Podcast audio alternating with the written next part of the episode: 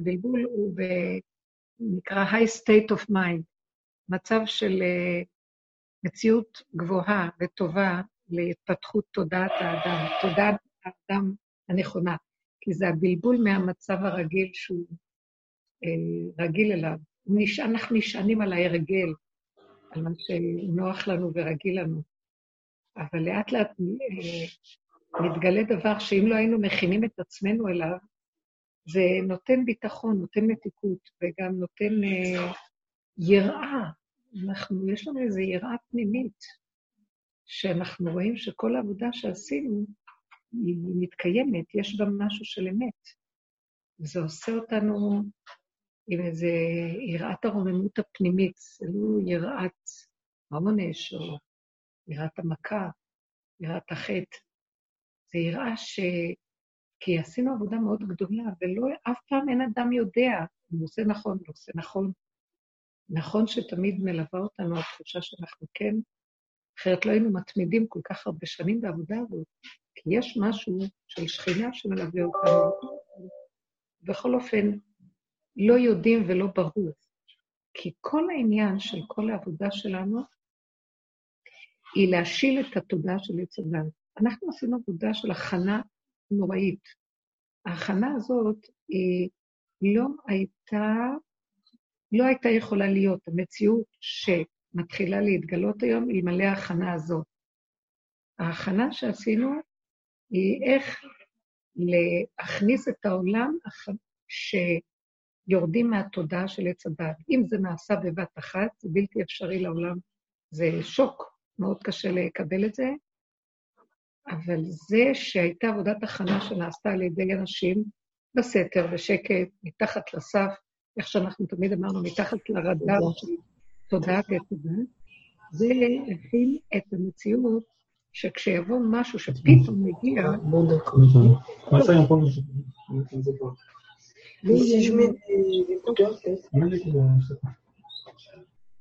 לא יהיה לנו את השוק הזה שאנחנו חווים, יכולים לחוות חלילה. אבל כל התכלית, מה שאני רואה במשך הזמן, ואם העבודה הזו שעשינו עוזרת לי מאוד להבין מה קורה עכשיו, ואת זה אני משתפת איתכם. אה, הצמצום אחורה והירידה מתודעת החיוביות וההתבוננות בעצמי, שהייתה שוק בשבילי לראות את עצמי, מה שלא חשבתי שזה אני, ולאט לאט להתחיל להודות ולקבל את זה באמת, ולא לסעור מזה ולא להתרגש, להסכים לקרימינליות הפנימית שמכוסה במעטה, באבטלה של צדקות, אה, הביא אותי למצב של אה, שוויון נפש. הכוח שמתרגש, מתמוסס. הרגל, כבר, זה לא מפריע לי. זאת אומרת, אני לא נשברת, ב, לא אני מדברת על עצמי האישי, אבל האדם לא נשבר כשהוא רואה את שלילתו, כי הוא הופך להיות, זה מצב של פיקוח נפש, הוא חייב לה, להתקיים, הוא חייב אה, להישרד, ואז אם הוא יתרגש, הוא ילך לאיבוד, הוא יחנה, הוא ימות, הוא יסתלק. אז נהיה לו לב קשה. לב אבן לעולם, כאשר בפנים הוא מתחיל לסובב את פניו ולהכיר שיש יש השגחה, הוא לא סתם נכנס לתוך העבודה הזאת. מה זה ההשגחה שקיימת פה? לשמחתי, אני, השם מכוון אותי, ואני מוצאת את זה בספרים הקדמונים של, של אנשי החקירה, אלה שחקרו את כל העניין הזה של אה, הקדמונים, זאת אומרת, חכמי הדורות הראשונים והחכמים עוד קודם לכן, שחקרו את תעלומת החיים, מה היא בעצם, משושלת הקבלה וסדר הדורות. ומה שאני מבינה, ומסתבר, שכל השלילה שנכנסנו אליה, בייחוד לקראת הסוף, בוא נגיד בהתחלה שהשם שם אותנו בגלויות הנוראיות, למה הוא שם אותנו בתוך מצרים? כמו שהוא אמר קודם כל, אנחנו אבינו, אם ידוע תדע כי גר יהיה זרעך וארץ לא להם, ועבדו ועינו אותם 400 שנה, למה היינו צריכים בכלל להיכנס לגלות מצרים? ולמה אחר כך עוד פעם שיצאנו נכנסנו עוד פעם לגלויות גלות אדום וכל הגלויות, בבל, וכן פרס ומדי וכן כל זה, למה היינו צריכים את כל הגלויות? למה? נכנסנו לשלילה הנוראה. כל זה, למה נכנסנו לעבודה בסוף, שזו העבודה שלנו, שנכנסנו לשלול את החיובי ולהסכים לשלילה, להתבונן בשלילה של התוואים שלנו ולהכיר את עצמנו, ולא לחפש את החיובי, לא להתפתות, לחפש מעמד וקיום דמיוני בחיובי הזה. מה הייתה המטרה להיכנס לכל השלילה? יואו. כל השלילה הזאת, עד שאנחנו לא נכלה אותה מיסוד הבריאה, שהשם ברא, הוא לא ברא רע, אבל השם בהתהוות הבריאה היה בורא עולמות ומחריבן. לא יכלו להתקיים מהאור הגדול שלו. עד שהוא צמצם את האור שלו, עד שלא היה ניכר בכלל האור של השם. ובחושך שנוצר, בחלל הפנוי הוא ברא בריאה, שיכלה להתקיים, שיהיה לה מעמד, כי היא לא התבטלה אליו. כי כל פעם שהוא השאיר מהאור שלו, הבריאה שהוא ברא רצתה כמו תינוק לחזור לאימא, ולא הייתה מוכנה להישאר בפני עצמה כבריאה. אז הוא היה חייב לעשות חושך, ובחושך להחשיך את האור שלו, ובחושך הזה לברוא את הבריאה שהוא ברא. והחושך הזה שהוא ברא יצר מציאות שהסתיר את עצמו, כלומר, יצר מציאות שהתגשם שם רע, שהיצורים שנבראו לא הכירו שיש השם, כי היה חושך, הסתרה גדולה, אז חשבו שיכולים לעשות מה שהם רוצים. ואז העולם התגשם בשלילה מאוד מאוד גדולה, דורות שהיו רעים מאוד ומכעיסים לפני השם. והדורות האלה מתגלגלים בכל הדורות שאנחנו נמצאים בהם, שזה הבראשית שלנו, התיקון של העולם שלנו, שאנחנו, נתג... עם ישראל בא לתקן בו את כל השלילה הזאת, והתיקון של השלילה זה בהתחלה לזוז מהרע וללכת לטוב של עץ הדת, אבל לבסוף, גם הטוב של עץ הדת הוא גם כן שייך לכל השלילה עצמה, כי הוא משקר וגונב. ולבסוף לצאת ולהכיר את הגנה בייחוד החיובי. והמהלך הזה של לרדת לעומק השלילה הזאת, זה התהליך שיכול בסוף לעורר, לפוצץ את כל השלילה ולהתחיל לגלות את האור של השם, של האור הגנוז, גילוי האור אינסוף לקראת הגאולה.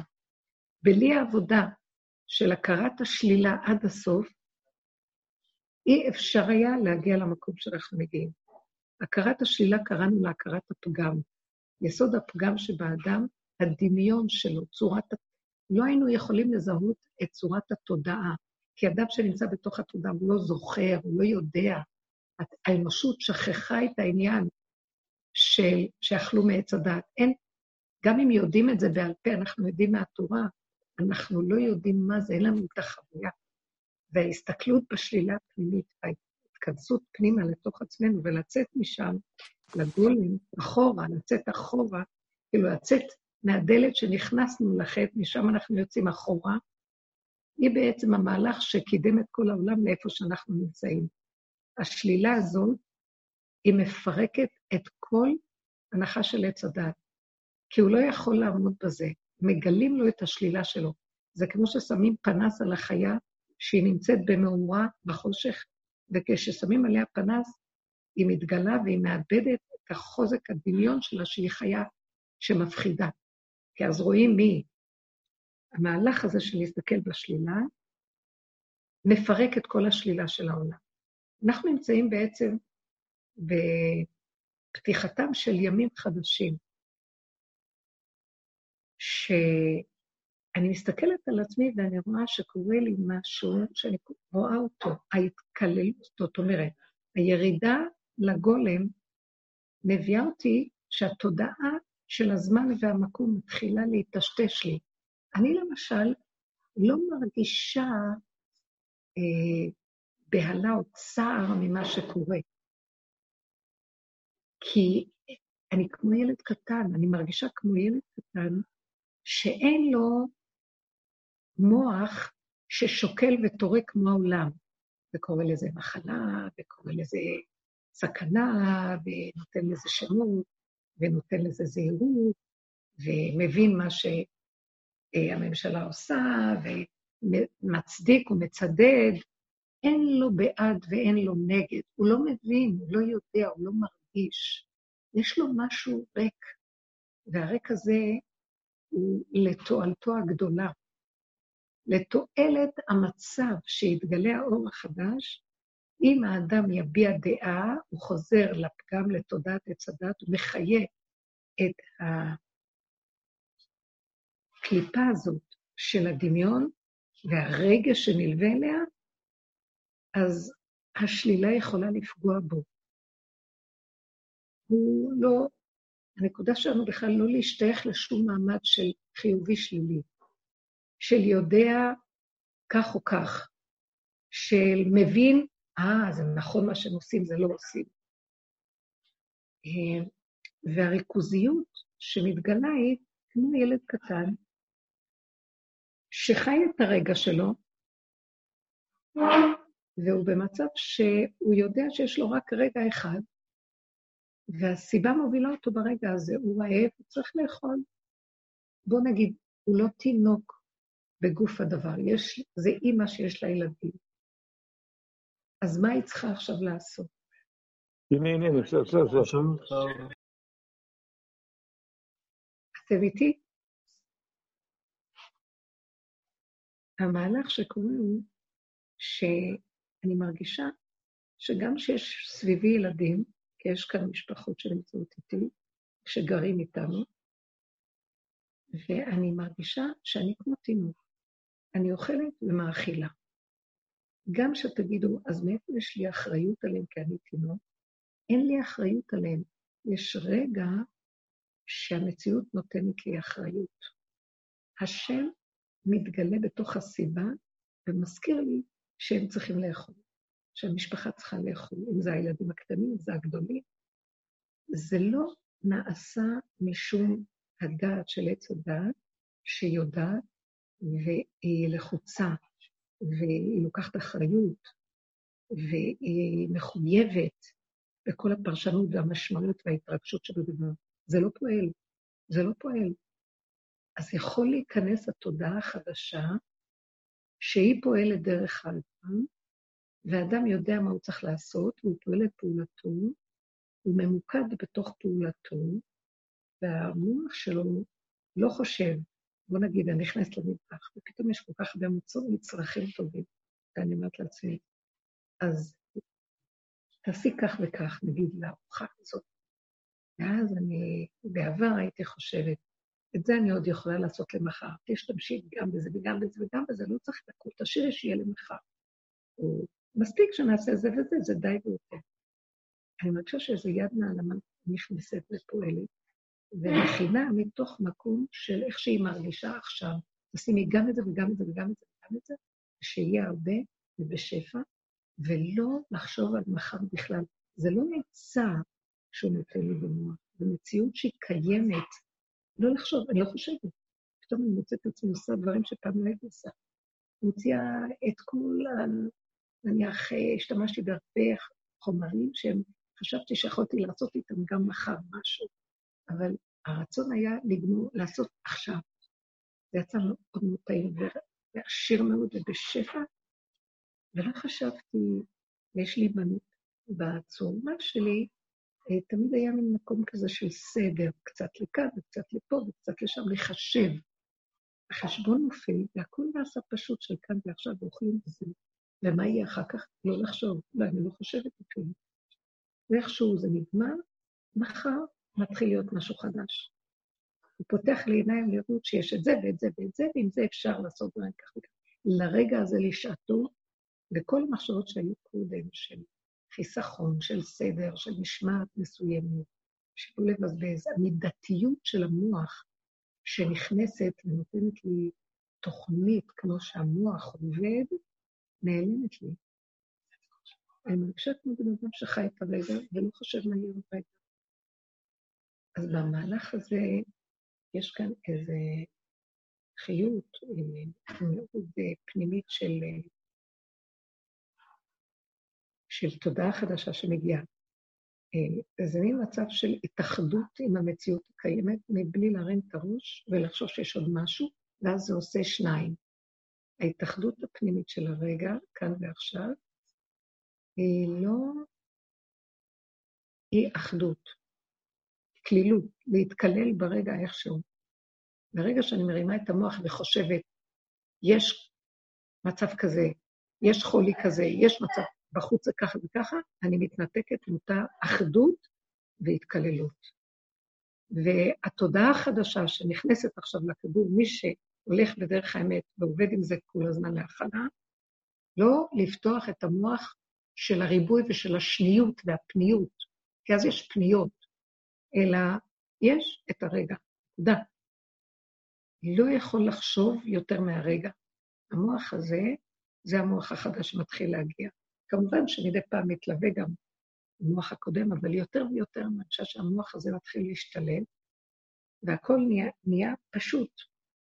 הוא פרטי עם עצמו, אין לו את הפרשנות, אין לו את המשמעות של פעם, חי את הרגע ממש בלי מחשבה של הלאה.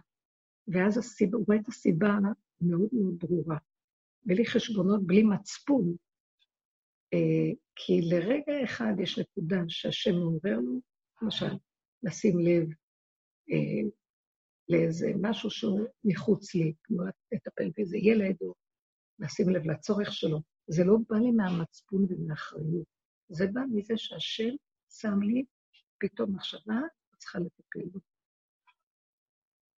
היה לי איזה נקודה שאני אשתף אותה. מסתובבים כאן ילדים, והם אה, משתוללים גם, יכולים אה, לעשות נזקים במרכאות קטנים פה ושם. ויש תינוק נורא מתוק, שכל הזמן הוא לוקח את הצעצוע, יש צעצועים של מגנטים, והוא דופק בזכוכית חזק של. בשולחן שיש עליו זכוכית, פלטה של זכוכית.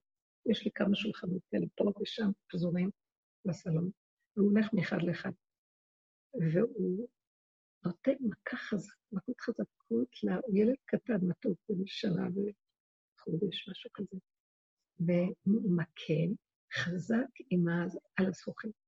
ואז אני אומרת לילדינות, לא כדאי, לא כדאי, לוקחת אותו משם, חוזר עוד עוד פעם. עמדתי במטבח ואמרתי לעצמי, למה זה מפריע לי? כי אני פוחדת שישברו לי את הזכוכית. מפריע לי, אני לא רוצה שישברו לי את הזכוכית. אמרתי להשם את האינטרס הישיר שלי הפשוט. ואז אמרתי, אבל במילא אני אגיד לך, אתה שומע בכלל? תגיד, אתה נמצא פה בכלל? למה שאני צריכה ללכת לילד ולהגיד כל פעם, להגיד למורים, תטפלו, תשמרו? אני לא רוצה להגיד לאף אחד כלום, כי זה מלאה אותי. כי אני חיה כל רגע שאין כלום, יש רק הנשימה. רגע, קשה לי מאוד אבל זה שהוא מכה ככה זה משהו שאני לא יכולה לסבול, זה עושה הרבה רעש, ו... ובאופן טבעי ופשוט מאוד, בלי, בלי בכלל מחשבות, תתגברי, תעשי עבודה, לא תעשי עבודה, אני לא יכולה להפעיל את זה. ואז אמרתי, הלו במילא אתה לא נמצא. כאילו אמרתי לעצמי, כאילו אני מדברת לעצמי, אני לא יודעת אם אתה בכלל נמצא, אני לא יודעת, אני לא יודעת כלום, אני יודעת שרק... אני רק עכשיו מדברת איתך כי אני רגילה לדבר. איפה אתה בכלל? בלי שאני אניד עפעף, באותה שנייה, אמא שלו שישבה בצד קמה, ולוקחת אותו משם, ולוקחת לו את החבילה של המגנטים שהיה לו ביד, ומזיזה אותו כאילו שהיא שמעה מה שאמרתי, או כאילו מישהו אמר לה לקום ולקחת את הילד משם. פשוט ראיתי שאם אני מתמקדת איך שאני, בלי כאילו הלכתי ואמרתי לעצמי, איך את אומרת השם? את לא רואה? בלי מוסר, בלי חיוביות, בלי צדקות, בלי כלום. איך שאני לא יכולתי להכיל את ה... וגם לא רציתי להגיד לו כל רגע, כי גם זה היה קשה לי. לא רוצה להתאמץ, להוציא אותו משם. זה הנאה שלו. הוא נהנה לעשות את זה, ואני לא רוצה להוציא אותו, אבל אני לא רוצה לשמוע את הרעש, ואני לא רוצה שישבור לי את הזכוכים. שני המהלכים האלה היו ואז אמרתי, למה שאני אגש להגיד לו? למה שאני אהיה מוטרדת? אתה מביא אותנו למקום שאתה חי וקיים כל רגע. תינוק חייב במצוקה שלו שמישהו יסדר לו, וגם איזה מצוקה קטנה, אבל זה כרגע הציק לי. אז אתה חייב להתגלות שם. אני אמרתי לו, אתה חייב להתגלות. אחרי רגע אמרתי, אני לא בטוחה בך שאתה שומע אותי ואתה קיים, אני לא יודעת, אני במין יחידה שאין בה כלום, אין בה מחשבה על השם, כי זה גם זה מופיע. זה רוחני, זה מחשבה על השם, זה דפוס במוח שאנחנו רגילים, רגילים להגיד. אז אני פתאום אמרתי, את כבר לא שם, לא יכולה להגיד השם. רק אמרתי לו בכיוון של שלילה, במהלך של פגם. אני לא, אני לא יודעת אם אתה שומע, כי זו באמת הייתה האמת שלי. תינוק לא יודע כלום. הוא יודע שיש לו מצוקה, הוא יודע שהוא רעב, הוא יודע שמשהו מפריע והוא רוצה להסיר את ההפרעה. זה מה שהוא יודע. הוא יודע מה זה השם. הוא לא יודע במוח, כמו שאנחנו יודעים מתוך הלימוד והידע, הוא לא יודע כלום.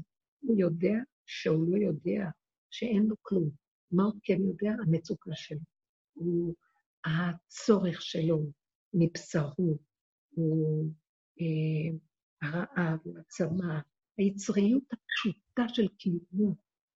ושם שלרגע אמרתי, מה את הולכת על המוח ואומרת השם, את בכלל יודעת שאין אין כלום שם, אין כלום, קטנה. באותה רגע ראיתי, אבל זה היה בשניות, נכנסתי לסלון בדיוק, כי זה היה בסלון ואני הייתי במטבח. נכנסתי רגע, ואני רואה מזווית העין, כאילו מישהו אמר לאמא לקום לקחת את הילד, להוציא ממנו את הממיתים ולשים את זה בצד. ובדרך כלל היא יכולה לשמוע את זה וזה לא יפריע לה. והיא לא, לא במקום שם.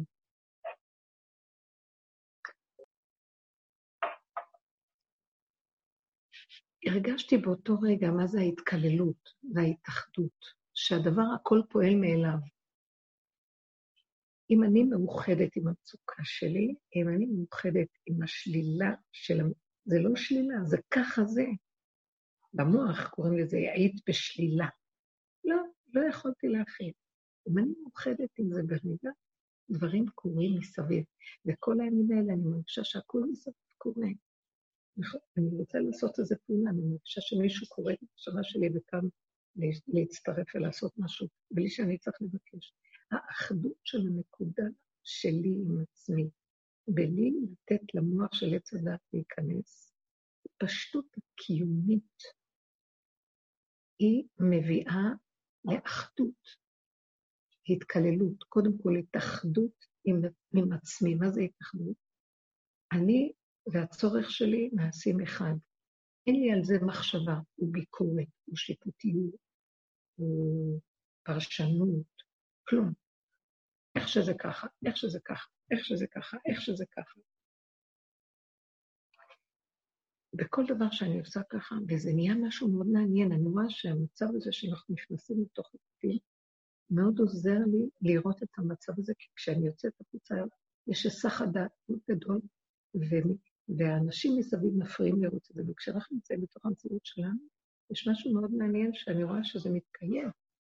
משהו מסדר את הכול לבד, ימים שלמים להיות בבית מבלי לצאת, ולא להרגיש את הצורך של לצאת, ולא להרגיש שחסר משהו.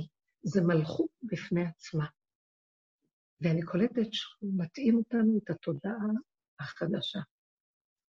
היא לא תודעה של רוחות, של הבנות והשגות, היא תודעה קיומית פשוטה, נוכחת, ערנית, דרוכה, עכשווית. אין לה את הקלפתיות, את הילדה הנרגנת של המוח, אין לה את הברירות. יש לה קיומיות פשוטה, ואיך שהיא, מבלי אה, לתת מעורבות של המוח. אפילו יוצר מזה, כשיוצאת איזו שלילה ממני, מישהו פתאום יכול להרגיז במשהו, כמו שהיה עם הילד, אבל נניח שזה מישהו נוסף, מבוגר.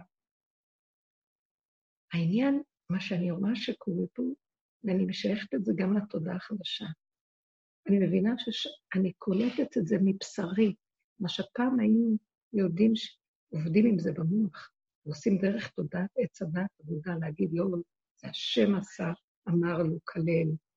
פתאום אני מרגישה שאני אפילו אין לי את המילה השם במוח, אלא פשוט, אה, יש לי שלילה.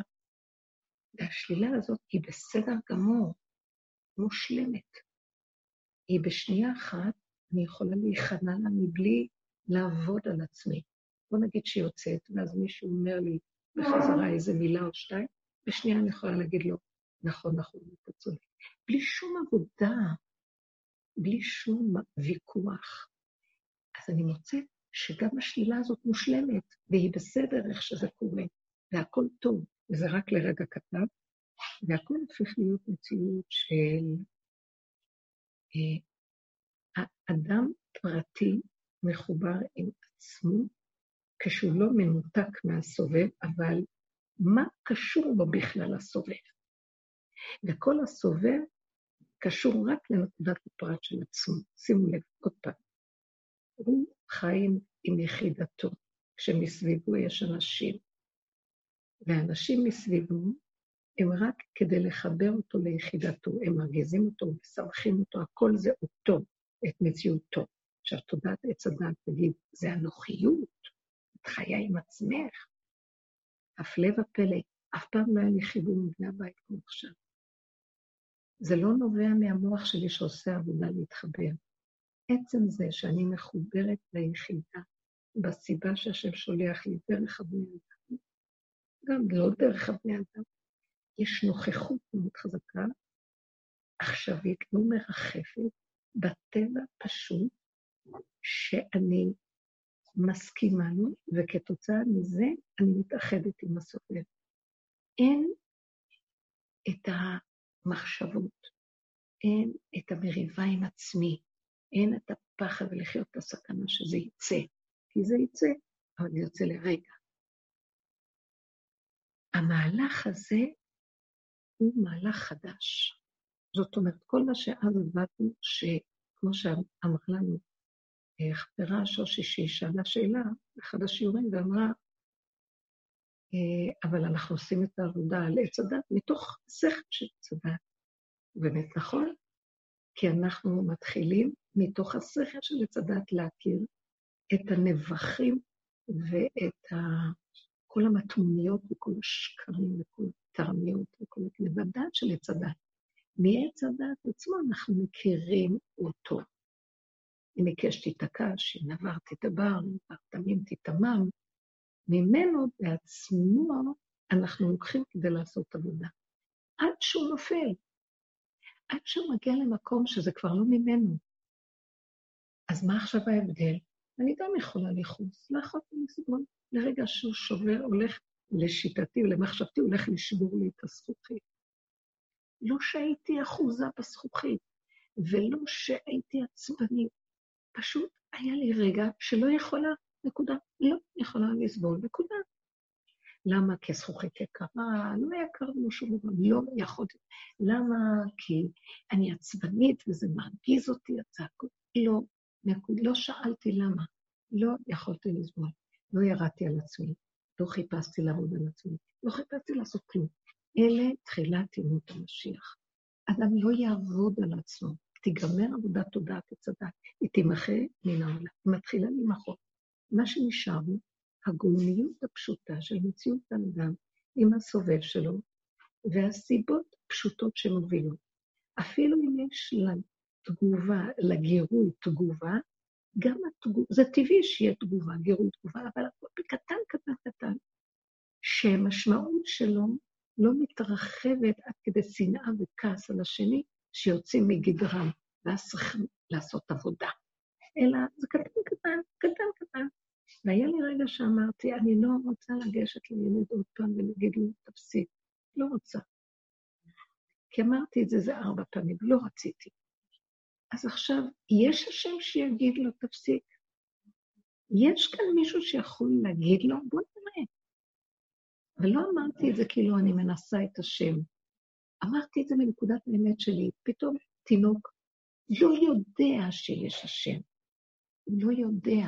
הוא צריך משהו, צועק, והדבר מגיע אליו.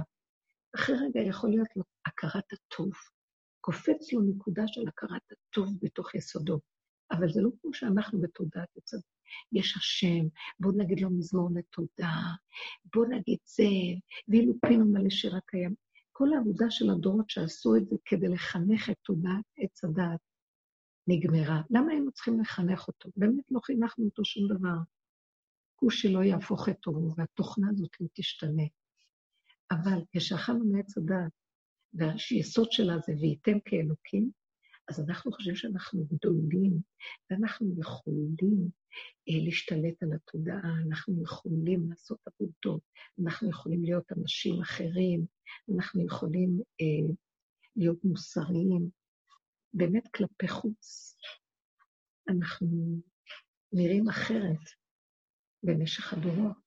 יש לנו איפוק ויש לנו הכלה וכו', וזה לא בגלל שיש לנו עבודות, זה בגלל שהותשנו מהאיסורים, מהסיבובים, מהמעגלים, מהאינסוף גלויות, מהאינסוף נדידות, אבל באמת באמת, זה לא בגלל שהמוח הסתודרנו אותו והוא מאומן יותר. בשנייה הוא יקפוץ לנו ויחזור לרשות שלו בשנייה אחת. האדם לא משתנה, אבל כל עבודה שעשינו הביאה אותנו בסוף להכיר על מה את עובדת, זה הכל שיגעון הגדלות, לעולם לא תוכלו להיות שום דבר שאת חושבת שתהיי. ואת אלה שהשם אוהב ונכנסים לעבודה הזאת, מה שלא עושים אף פעם, הם רואים, אף פעם הם לא משיגים ומשתנים, בגלל שזה התוצאה, בגלל שעשו כך וכך. אלא הרחמים של השם מתגלים, כי הבן אדם שילם את המס, החטא ועונשו. כל העונש של החטא זה להתיש את הכוחות האלה ולחזור להכנעה שלא יכולים לשנות שום דבר. אז אחרי הכול, אני רואה, הגענו לתחילה בפתח של מין דוגמה של ימות המשיח. נשארתי אותו דבר, אבל בלי מוח כזה שמחשבן, שעושה עבודה, שחושב שהוא צריך להשיג משהו, שיש לו מצפון, שיש לו תחושה של אחריות, שום דבר. זה הכל זורם, כאילו מישהו דרכי פועל, ומביא אותי לנקודה הזאת והזאת. גם אם אני אגיד לבן אדם, בואו נגיד שיעמוד לידי בן אדם, תייעץ, תייעץ איתי אחד מפני המשפחה, שיש לו הרבה חוקים. אז אמרתי לו, חי, אתה לא... אז הוא אומר, מה אני יכול לעשות? אני יכול לעשות? אמרתי לו, אתה לא יכול להגיד מה אני יכול לעשות כשחייבים לאנשים כסף. זה דבר שצריך לסלק. נכון שאתה יכול להגיד את זה לבורא העולם ולבקש רחמים, אבל אתה אחראי לה, להחזיר את הכסף. אחרי שאמרתי לו, אמרתי לעצמי לרגע, אני אמרתי לו את זה מתוך השכל של עץ הדת, כי הוא בשכל כזה, וזה הוא צריך לשמוע, אבל באמת, באמת, זה לא נכון. הוא לא יכול לעשות כלום. הוא לא יכול לעשות כלום. אבל לא יכולתי להגיד לו שזה נכון, שאתה לא עושה כלום. אז הרגשתי שגם את הדיבור הזה נתנו לי בשבילו, לא בגלל שאני מאמינה בו, כי יש רובד מסוים שהוא צריך להחזיר? ויש רובד מסוים כמו של תינוק שלקראת הסוף, יושבים פה אנשים, לא רק פה, בכל מקום, שיש להם אה, משכנתאות, שכירות, כל מיני דברים, והם לא יכולים לשלם כי הכל תקוע, הכל תקוע, והם כבר כמה זמן לא... אז אה, אני לא יכולה להגיד, אתה חייב לשלם חוב. זה מדובר על חובות אחרים שהיו עוד לפני התקופה ש... שכולם ישרו אותי. ואז אה, אני מבינה, ואני אומרת, ריבונו של עולם, אני אומרת להם, על זה אי אפשר לדאוג, בגלל שאנחנו כורחנו נמצאים במקום הזה, ומי ששם אותנו במקום הזה, הוא חייב לסדר לנו את המהלך שלנו. אפילו הממשלה מבינה את זה. זה לא דבר רק של ביני לבין בוראי. ואז ראיתי שזו נקודת אמת יותר גדולה שאני יכולה להגיד את זה. זה לרגע סתרתי את מה שאמרתי קודם, כי קודם אמרתי, אתה צריך לשלם את החובות שלך, אתה לא יכול להגיד, אני, לא יכול לעשות כלום, כי אלה חובות עוד לפני שהיה, מה שהיה. אז מצב שיש לך איזה נקודה שאתה צריך לראות איך לשלם אותה. עכשיו, לאחרי איזה עשרים דקות דיברו על דברים אחרים, ואמרו איך לשלם על זה ועל זה ועל זה, לא שמעו אותי שדיברתי איתו ככה. ואז אני אומרת להם דבר אחר, אתם לא צריכים לדעת, כי יש כאן משהו שנכפה עלינו, ובתקופה הזאת שאנשים לא מרוויחים ולא מרוויחים, הם לא יכולים לשלם את מה שהם חייבים. וזה מחויב שהבן אדם ידבר עם בורות. ואפילו הממשלה מבינה את זה. ולא להיות בלחץ ובצער מהדבר הזה. אז ראיתי שהיה סתירה בדיבור שאמרתי קודם למה שעכשיו, ואחרי רגע הבנתי, גם מה שדיברתי לאותו אחד, היה צריך להגיד את זה באותו רגע, אבל לא משום שבאמת זה כך. אם האדם יגיד, אני הגעתי למקום שאני לא יכול לזמן. אם הוא מתוודה לבורו ואומר לי, אפילו שאני לא אשתמש במהלך של הקורונה, וזה שאנחנו בבתים, להצטדק למה לא שילמתי את החוב הקודם. אני לא יכול לשלם, אני תקוע, אין לי מאיפה, אני תקוע מאוד. הוא מדבר ככה לבורו, ובאמת באמת מגיע ליסוד שהוא לא יכול לבקש מהמחנים, שיעשה לו, יסדר לו איזה משהו אחר, זה משהו לסדר. לפחות הבן אדם אומר את האמת לבורו. אז בינו לבין בורו, המקום הזה שהוא חייב להתחנן, לבקש. עדיין יש לו אחריות שהוא צריך לראות שיפתח לו פתח, ושהוא צריך לשים לב מאיפה פתח נפתח, לרוץ ולעשות משהו כדי לשלם את זה. במקרה השני זה כבר הייתה תודעה שמביא אותנו למין מקום שתשילו את הדאגה, תשילו את האחריות. אז אין איך לשלם שכירות, אין איך לשלם את המשכנתה, איך הם דברים יחזרו. כרגע זה מקום אחר. השם רוצה להביא אותנו למקום, ואני מרגישה שלא נדאג ולא נחשבן ולא נדע, כי אין אפשרות, אין. אין, אין לי במציאות הזאת שום יכולת לעשות כלום, וכשאדם יפסיק לדאוג, ויפסיק לחשבן, ויפסיק להיות מצפוני, ויפסיק להיות מציאות קיימת, משהו מוביל אותו למקום הזה. זה לא הוא החליט שזה כך, אין לו כאן שליטה. לעומת המקרה הראשון, שהיה לו תקופה שהוא צבר, ולא מסרב לעשות כך ולעשות זה, לא, לא חשב שזה לא חשוב, אני לא רוצה להיכנס לזה. אני אומרת עכשיו, גם קודם זה אותו דבר כמו עכשיו, אבל קודם השלטה תודעת עץ הדת. אז כל עוד התודעה של עץ הדת עובדת, אז יש קיטרון אם לא תשלם, ואתה לא יכול להגיד שלום עלייך נפשי. עכשיו שהתודעה נופלת, שום דבר לא שלנו, כלום. שום דבר לא שייך שהבן אדם יהיה מצפוני, שהוא יהיה אחראי, שהוא יהיה אה, מחושבן, כי נועלים לו את כל האפיקים של החשבונאות. החשבונות, הכל נעול, אי אפשר, זה לא שזה נעול, אבל את לא יכולה לצאת, אי אפשר לצאת לבנק מחוץ לשכונה, כי השכונה נעולה. אי אפשר אה, לעשות פעולות שיכולנו קודם, כי אנחנו בעל כוחנו. הבעל כוחנו הזה מביא את הבן אדם לחוויה של ימות המשיח. זה החוויה, מה ימות המשיח, מהי החוויה של טבע אמיתי ביותר פשוט. טבע שהוא בעל כורחו של האדם, אם האדם יהיה חכם, לסגור את המוח שלו, שדם אותו, שופט אותו, מבקר אותו, והוא מקבל את המציאות הזאת כמו שהיא עליו, משם מתגלה הקיום של ההשגחה וההנהגה הפרטית עליו. הוא נמצא במצב, זה נקרא התקללות, התאחדות. ימות המשיח מתחיל להיות זמנים של התקללות. שאני לא, אין התנגדות לכלום, יש פשוט חוסר יכולת. פתאום האדם מכיר את האמת האמיתית שלו, מקבל איזו יראה פנימית. איך בכלל הוא חשב שהוא יכול, כי הוא נכנס לכאלה חובות וכאלה מציאות, מאיפה הוא היה יכול? זה שיגעון הגדול של התודעה הקודמת. איך בכלל הוא יכול לקרוא? עכשיו הוא מסתכל ביראה ואומר, יכולתי? אבל כבר עכשיו אין מה לעשות. אם אדם, אותו אחד שאמרתי לכם שבא לחוב, ייכנס לתודעה הזאת, הוא לא נמצא בתודעה הזאת, אז מאוד קשה לו. ולכן הייתי צריכה להגיד לו מה שאמרתי. אבל אם הוא ייכנס למקום הזה, והוא יתוודע על הפגם, שזה התודעה של עץ הדת, של הגדלות ששלטה בו, ויגיד, איך, איזו כסילות זאת היה לי לפעול בשיגעון הגדלות הזאת. מאיפה הייתי סבור שאני יכול לקחת לעצמי את זה ואת זה ואת זה ואת זה, ופתאום סגרתי את הכול ואני תקוע. אז איך יכולתי? אז מכאן נבין שהשם סגר לה, כדי שהוא יראה איך אתה עושה כזה דבר. כי אנחנו עפים על עצמנו בתודעת עצמנו. אנחנו מדומיינים על הגדלות של הכל יכול שלנו, כאשר עכשיו הוא מביא אותנו למקום שאני לא יכולה כלום, לא יכולה לשמוע שמקשים על הזכוכית עם איזה כלי אחד, לא יכולה. כמה עבודות עשיתי על עצמי, לא לשמוע, לא להקשיב, שישבר, שיחתך, שישמע, לא אכפת לי. העיקר אני אראה לעצמי שאני יכולה לעמוד שלא יהיה אכפת לי. וחזרתי לאותו מקום, שזה אכפת לי, לא, לא יכולה להכיל.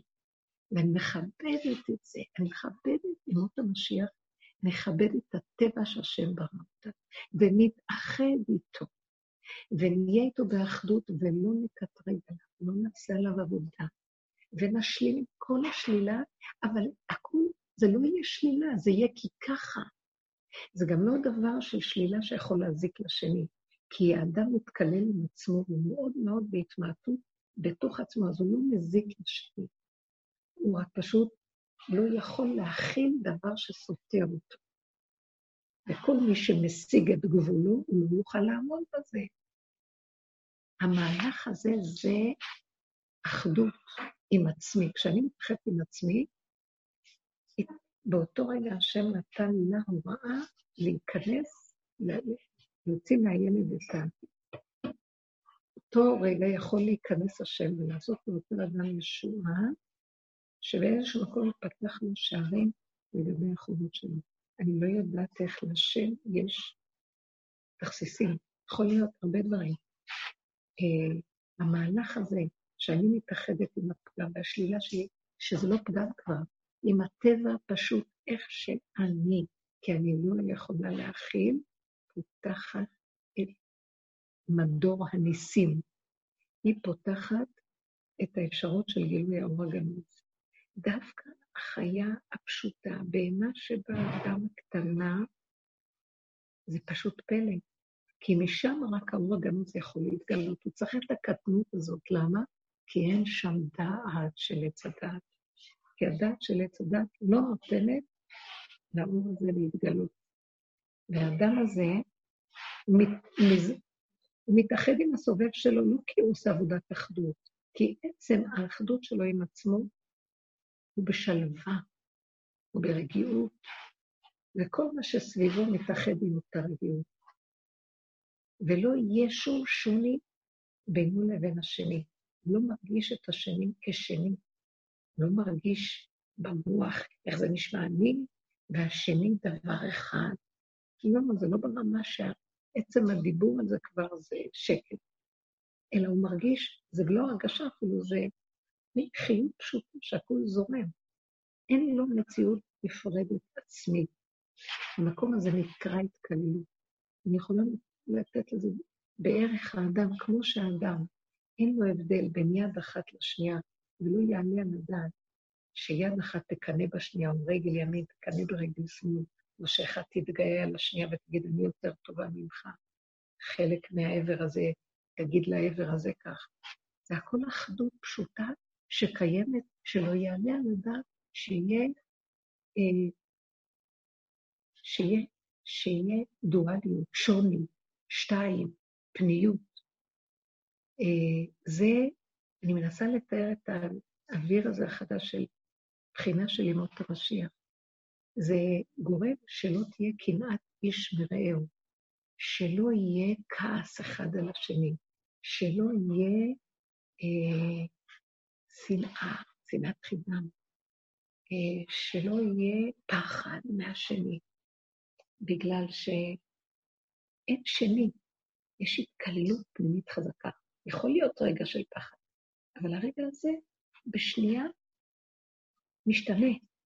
כי בתוך הנקודה הוא חד, האדם חי איתו באחדות, אז הוא מתקלל איתו, וכאילו מהפך אותו, נהיה מהפך של הנקודה. תודעת עץ הדעת מפריעה למהפך, כי היא מתרחבת ועושה אחד ועוד אחד ועוד אחד, אז נהיה הרבה, בפיזור, ברחבות.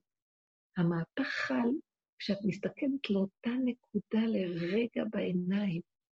אם תכניסי שם את המוח, המוח לא יכול להסתכל פחד בעיניים. המוח לא יכול להכיל את הכעס ולהסביר לעצמו למה בזמן שזה קורה. המוח מפריע, אבל אם האדם מסתכל, אין לו מוח, והוא מסתכל כי הוא, הדחף היצרי שלו שם, הוא לא יכול אחרת, הוא מכיר שהוא לא יכול, באותו רגע של הכרה שלמה, בלי רחבות, בלי שהאני שלו יתגנב לעשות עבודה על עצמו ולהיות משהו, שם מתקלל ונכנס, שם מתקלל, מתקלל עם אותה סיבה שלילית, שהיא לא שלילה של עץ הדת, היא קיום מציאות של האדם ומתהפך הכול, ונהיה לו טוב, הכל מתהפך. המהפך חל במקום הזה. זה מקום שאין שם עול. העול, שאנחנו אומרים עול תום המצוות, עול, יש עול על הבן אדם, עול באחריות, אה, דאגה. במקום הזה, בימות המשיח יהיה מצב של אין את כל זה, אין עול, כי אין אני שנושא עליו משהו. יש כל רגע משהו, שגם ברגע הזה שאותו משהו בא, הוא גם בא עם הכוח שלו להתהוות ולהיות. אה, אני עוד חשבתי, יש השם בכלל ששומע אותי? אני עוד בטייפ של התודעה של עץ. ואז הוא ענה לי תשובה, כן, עכשיו תכף תראי איך אני נמצא פה. בשנייה אני כאן. אני, את במטבח והם בסלון, ואני נמצא בכל מקום, ואין מקום פנוי ממני, ובשנייה. וזה גם לא נשמע טוב כשאני אומרת, כי אני עושה אותו שם ואותי פה. זה היה מין משהו של רגע, הכל התהפך וברגע הכל הסתדר. זה בחינה של משהו ניסי אה, ביחס לטבע, איך שאנחנו רואים את עצמנו. התודעה הזאת של סור מרע ועשה טוב, היא תודעה שהיא חיצונית, כי מסתכלת תמיד בחוץ, ואנחנו שופטים ובנים את בחוץ. וכל היום אנחנו מאוימים מהבחוץ, ואנחנו בת, בתהליך של מלחמה תמידית איתה בחוץ. כאשר באמת, בתכלית, בימים שמתחילים להגיע, אני אומרת שכל הימים האלה שאנחנו נמצאים בהם, הם, הם אה, נותנים לנו מדגם קטן. אני מרגישה שמראים לי, תראי את הדגל, תראי איך זה ייראה. זה לא נראה מה שאנחנו רגילים, שיש לבן אדם מה לעשות, והוא חשוב, יש לו תפקידים, והוא רץ לעשות, הוא לא עושה כלום. אבל יש איזו שלווה פנימית שמלווה אותו, שהיא מדהימה. הוא לא עושה דברים מאוד חשובים. שימו לב, הוא לקח את כל החשיבות, את כל התפקידים. הרבנים יושבים ואף אחד לא קוראים, ככה זה נראה. אין צורך. כל האחיזות של הצדקות נופלות. בעלי חסד גדולים, מפעלים, מקוואות, ודברים כאלה. כל מיני דברים הכל עומד, ב... כל הגדלות עומדת בשממה, ונשאר האדם הקטן שהוא שם עליו פנס ומראה לו, תראה איך נראה הקטנות. יש בה משהו אה, כל כך איכותי, כל כך אה, חזק, מסיבי, מסה גדולה מאוד של אנרגיה, והיא קטנה קטנה. ואדם קטן, הכל קטן, הכל מתנהל. אני לא יכולה להבין איך עבר הפסח, איך עברו כל כך הרבה ימים. אני ארים את הראש של עץ הדת ואסתכל לאחור, לא, אין תחושה של זמן ומקום, יום אחרי יום אחרי יום. הכל עבר והכל בטיפול. זה משהו, יש מחשבה שמדי פעם נכנסת לי איזו ידיעה על אנשים שהולכים לעולמם מהמחנה, עלינו, לרגע, אני, התודעה שלי מבהילה אותי להצטער, להיות בצער. ואחרי רגע הוא מחזיר אותי ואומר לי, את גם לא יכולה להיות שם, זה לא אמיתי. כי זה רק ידיעה שנכנסה לך למוח, ואת לא חיה את זה עכשיו באמת. אין לי את התחושה האמיתית בתוכי, אין לי. יש איזה רגע, אני זוכרת שהיה לי איזה משהו ששמעתי, והיה לי צער אמיתי. לא יכולתי לתפקד איזה יום וחצי שלמים, לא יכולתי לתפקד. זה היה משהו, הרגשתי שנותנים לי את ההשתתפות בצורה הזאת, זה היה אמיתי. אבל לא שהמוח מתחיל להגיד לי, ומה קורה ואיך קורה. זה, אני עכשיו נותנת לכם דוגמאות איך המוח שלנו עושה לנו את ההשתתפות שלנו עם העולם של הצער. ומצד המוסר, ככה התחנכנו, כי אנחנו מחויבים להצטער על הסובב. ולא לחיות רק לעצמנו. כי זה הפקרות, אנחנו אומרים, מה, לא אכפת לך, אין לך לב לשני? באה תודעה חדשה ואומרת, אסור שיהיה לך אכפת. לא שאסור שיהיה לך אכפת, אין, כי לא אכפת לך באמת. את מכריחה את עצמך בכפייה, שיהיה לך אכפת כדי להרגיש שייכות, כדי להרגיש שאת בן אדם. זה החטא וזה עונשו, שאנחנו כל הזמן צריכים להכריח בכוח כדי להרגיש שאנחנו משהו. וכל כך אנחנו מכריחים, עד שכבר באמת נהיה לנו שממש השקר שלנו כבר התגשם, ואנחנו גם מאוד מאוד מרגישים כביכול באמת שאכפת לנו. ובאמת, באמת, באמת, בתוך האדם לא אכפת לי. לא אכפת לי. וככה השם עשה את זה.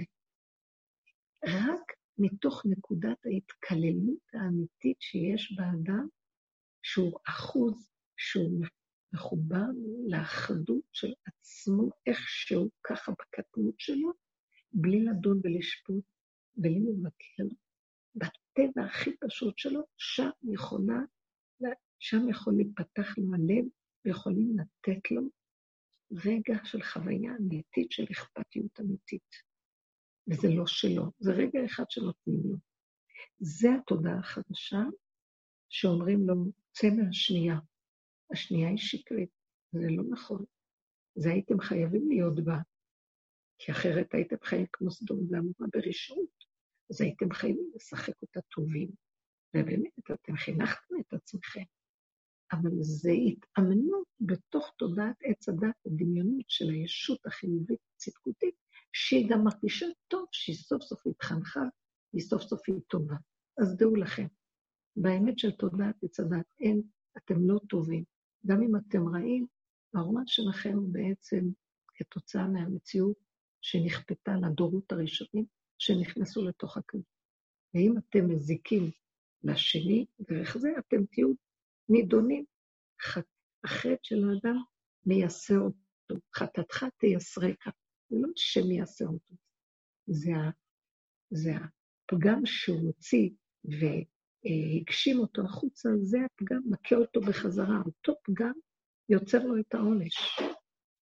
אותו, זה, זה מעניש אותו, לא שיש חוץ מזה עונש. אז החטא בעצמו, כאשר אנחנו מקבלים את העונש נרגע כתרוג, אדם עושה כביכול תשובה, חוזר. מחר עוד פעם הוא יעשה. זה לא נגמר, כי התודעה גורמת לו את המצב הזה. בתודעה החדשה אין תודעה כזאת. בימות המשיח מתחיל אור חדש. אין את התודעה הזאת. הבן אדם יורד מהמקום הזה שהוא גורם לדבר. כי הוא אומר, אני לא יכול שום דבר. לא חיובי ולא שלילי. הוא לא לוקח אחריות, הוא לא לוקח כלום. בדיוק הפוך מה שהתחנכנו. אבל עכשיו זה בדווקא מותר. לא לקחת אחריות. זאת עבודה פנימית עדיין. זו עבודה פנימית. היא עבודה בינינו לבין הנפש שלנו. לא להיכנס למקום הזה, עכשיו אני אבל את, את בהפקרות. הילד לא יכול להגיד לעצמו, אתה בהפקרות, הוא לא מבין מה זה כשהורה אומר. האמת שילד צריך כן לקבל עליו את החטא של עץ הדעת, ולמצות את כל המהלך, ואחר כך לעבודה עצמית להגיע שבסוף מגיע לעבודת ימות המשיח. אבל עכשיו כולנו נגיע לזה. אף אחד לא יכול להאשים את האנושות למה היא נמצאת במקום הזה. שהיא לא משלמת חוב וקשה לשלם מיסים, קשה לסדר את הדברים, עוד מעט זה יהיה יותר נורא, אי אפשר יהיה, מאיפה יהיה להתקיים בכלל. ולא יכולים לבוא בטענות על האדם. זה בטבע, ככה נראה בהתחלה, איך תיפתח התודעה החדשה, שיפסק השיפוטיות, תיפסק הביקורת, תיפסק הדרישה, תיפסק הציפייה מהבן אדם להיות בן אדם. לא צריך שום דבר, הוא לא נדרש להיות בן אדם. הוא נדרש להיות מה שהוא. וכשהוא משלים מה שהוא, ומבקש את הרחמים לבורו, כי לא יכול, לא יכולתי לשמוע את הצעקה שלה, את הקשה של הילד עם הזכוכית. לא יכולתי. זה לא היה דבר, זה היה מוזר אפילו שאני לא יכולתי. אז היה אבל משהו קטן, דק, שדוגמה כזה ראיתי ממנו שאין טענה עליי, אין גם טענה עליו, כי הוא יצר אותו שהוא רוצה להכות, הוא ילד, לא מבין, הוא רוצה להכות, ואני לא יכולה לסבול, וחייב להיכנס כאן מישהו שיסדר את זה, כי אני גם כמו ילד, כמוהו. זה מהלך חדש. מה שעכשיו אני מדבר, הוא תודעה חדשה שמשתלשלת לעולם. אנחנו יכולים להגיד לימות המשיח דורש אחדות והתקללות. ההתקללות שלנו עם הזולת לא תהיה דרך זה שאני עושה פעולות להתקלל, ושיש לי בתודעה יכולת להתקלל.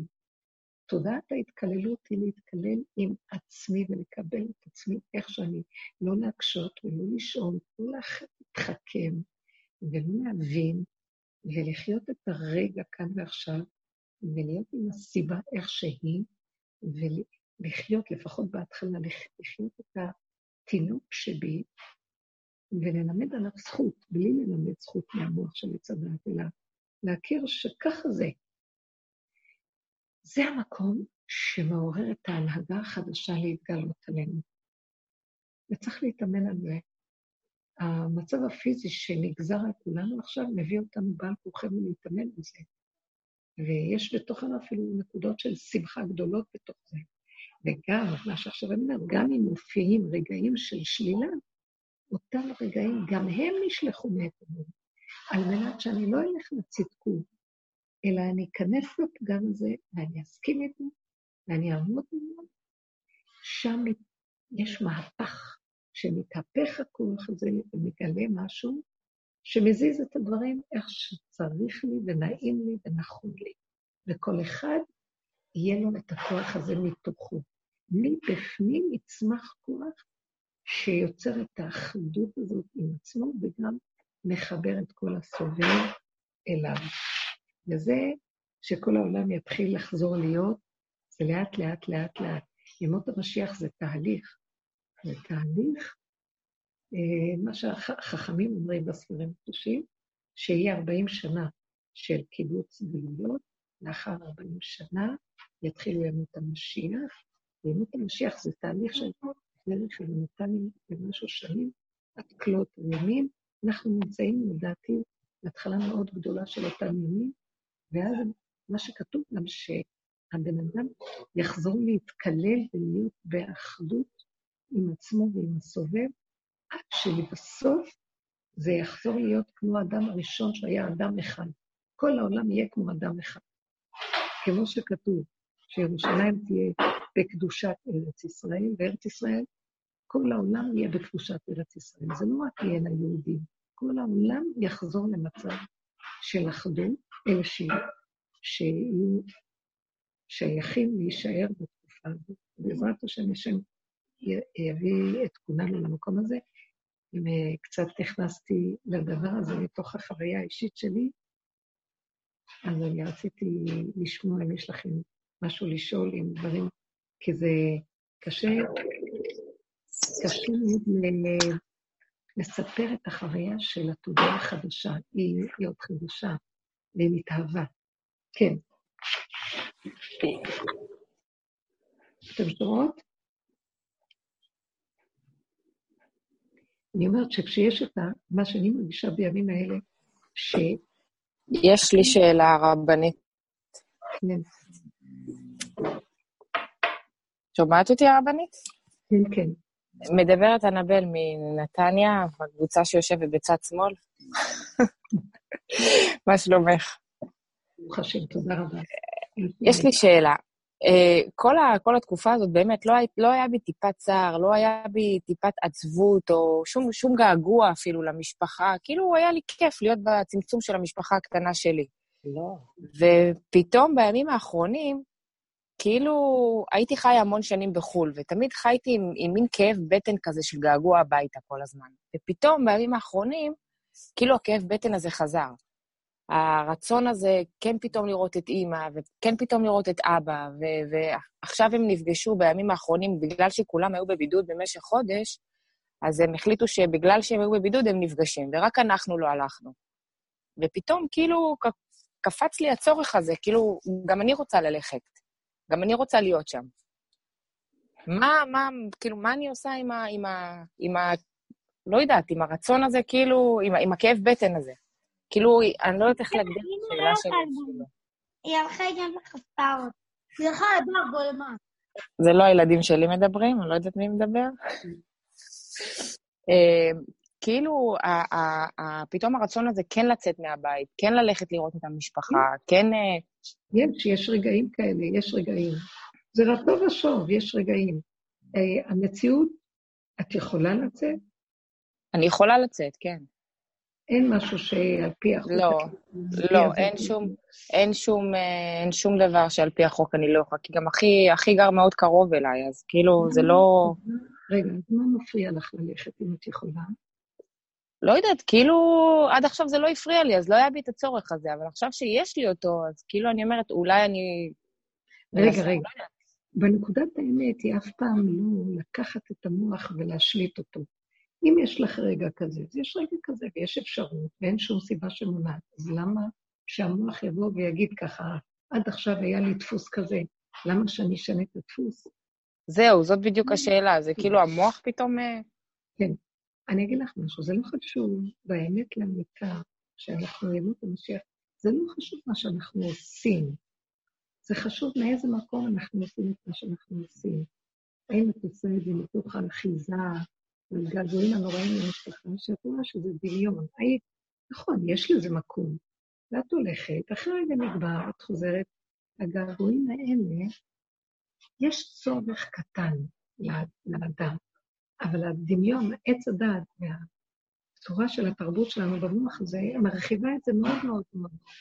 ואנשים חוצים יבשות והולכים געגועים לבקר אחד את השני, ולחזק מנשות, יכולים לריב, להתווכח, וגם להצטער למה בכלל הגיעו. זה מחשבות שמלווה את הבן אדם. אה, הגעגועים הם דמיון, כי אדם חי בחוסר השלמה למה שהוא עכשיו. יש רגע שבאמת השם שם בליבו של האדם צורך חזק למשהו. בוא נגיד, הוא שם לך את הצורך לראות את המשפחה. אז יש כזה, שימי לב, אני לא אגיד זה טוב, זה רע, אני אגיד, אם את מזהה שזה בא מנקודת אמת פשוטה, ואת לא מבקרת אותה, ואת לא שופטת, ואת לא אומרת, מה אני עכשיו... אני, אני עכשיו דיברתי על תודעה חדשה שיורדת. בתודעה החדשה לא דנים, לא שופטים, עושים כמו ילד קטן את מה שעכשיו צריך לעשות. אפילו ארחיק- ארחיק מדוד, שבתודעת עץ הדעת החיובית בעולם של היהודי, אסור לנו ללכת נגד החוקים שתורה כותבת. אנחנו צריכים בכלל ללכת עם הרגש שלנו, עם מה שאנחנו מרגישים, הרגע בכלל לא. זה לא עבודה של תודעת עץ הדת, זה עבודה של יהדות וגלויות. אנחנו נמצאים, מי מתאר את אנחנו? הרבנית? כן, רגע, סליחה, מישהי עם- מישהי עם רמקול יכולה לנתק, כי בקושי שומעים. מי שפתוחה, זה נורא מפריע לשמוע את השיעור. אולי אני אדבר, אתה יכול רגע להת... איפה הפלאפון שלי? אולי אני אתקשר לאפרת לאינטרנט. כן, תגידו את זה, כי יש מישהו שבאמת עם אה, זה פתוח וזה מפריע. מה שאני רוצה לומר הוא שתיקחו את המעשה של תמר ויהודה. התורה אוסרת את המעשה הזה, לפי הסדר של התורה. אסור שזה יקרה. נכון שאומרים שזה היה לפני קבלת התורה, אבל גם אז לא היה מקובל, לפני שהתורה ניתנה, האבות וכל השבטים קיימו את התורה.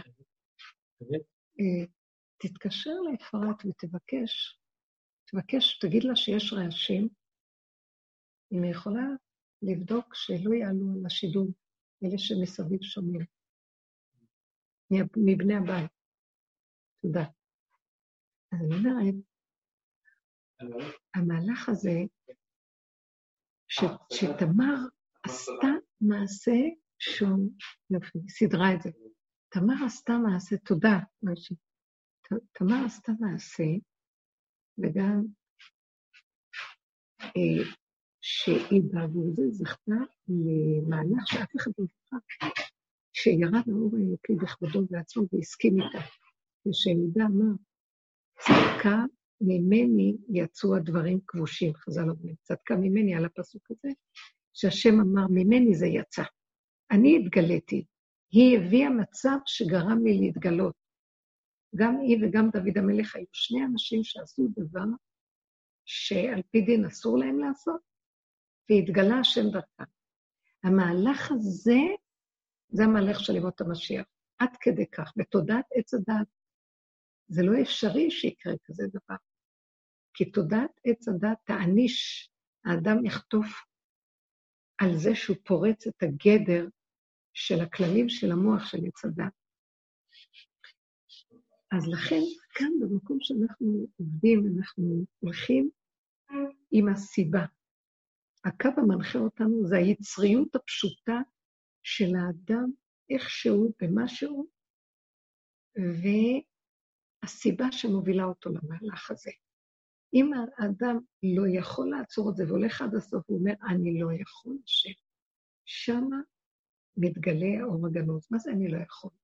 הוא רואה שמכריחים אותו לדבר, הוא לא יכול אחרת. מכריחים אותו לרדת למקום הזה.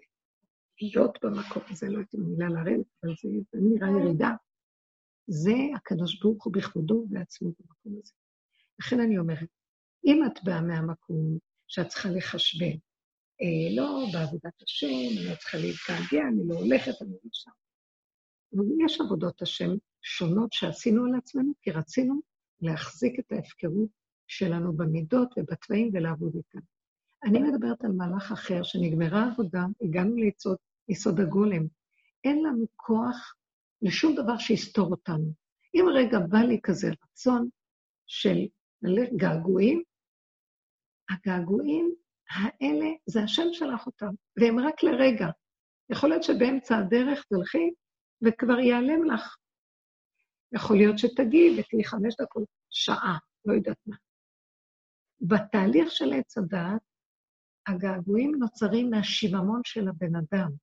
הם נוצרים מזה שהבן אדם לא מקבל את מה שהוא עכשיו. הוא חי בריחוף רוחני, בריחוף של מחשבה. הוא רוצה משהו שלא קיים עכשיו. הוא חי ברצו, ברצוי ולא במצוי.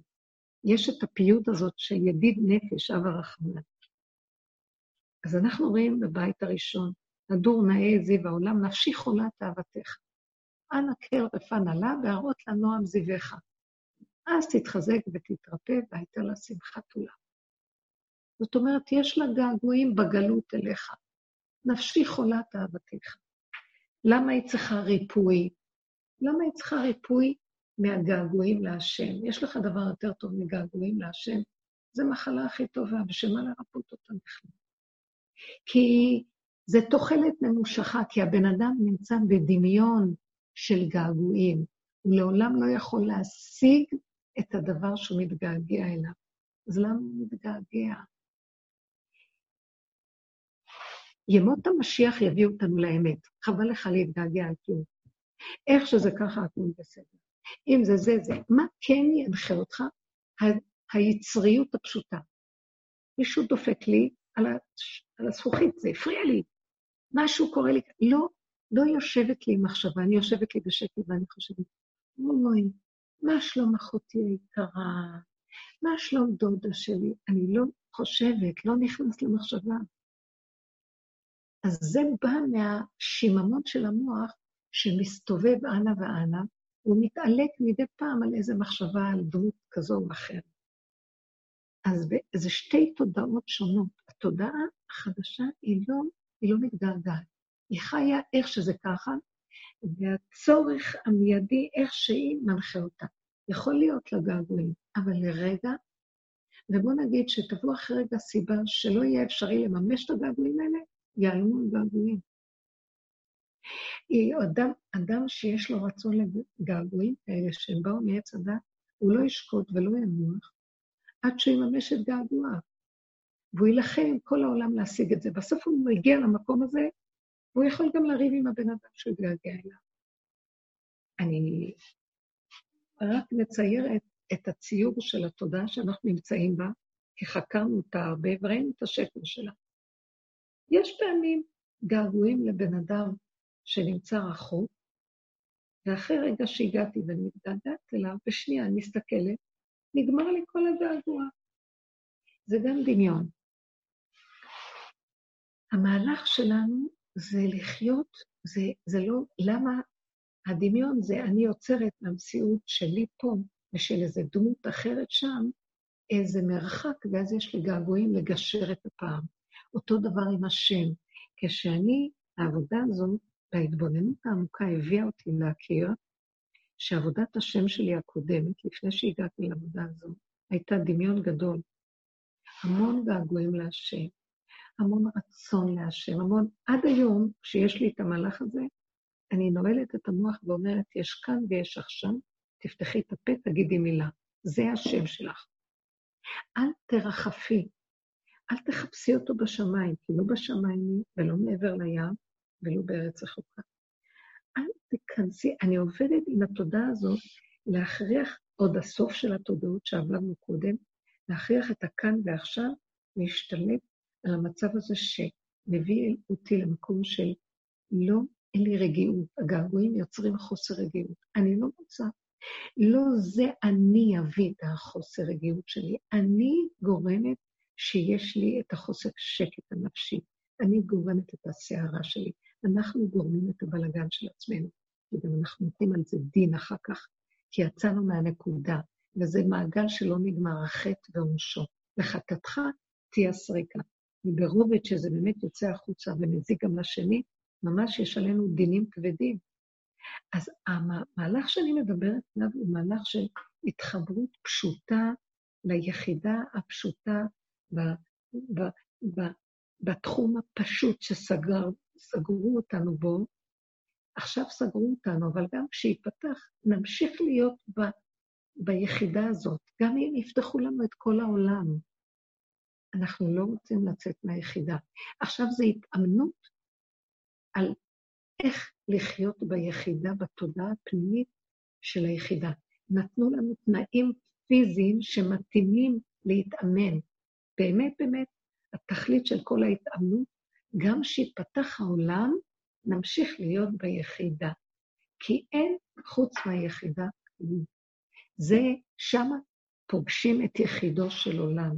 שמה נמצא המקום של האחדות וההתקללות עם האור האלוקי, השוכן, השכינה, השוכן איתנו תמיד, לא במוח, שזה נקרא לא בשמיים היא, שזה הבחינה של המוח שהוא בשמיים, לא מעבר לים, שזה הרגש, כי הים זה הרגש, שזה הסערה, הגלים, הים מסמל את הרגש.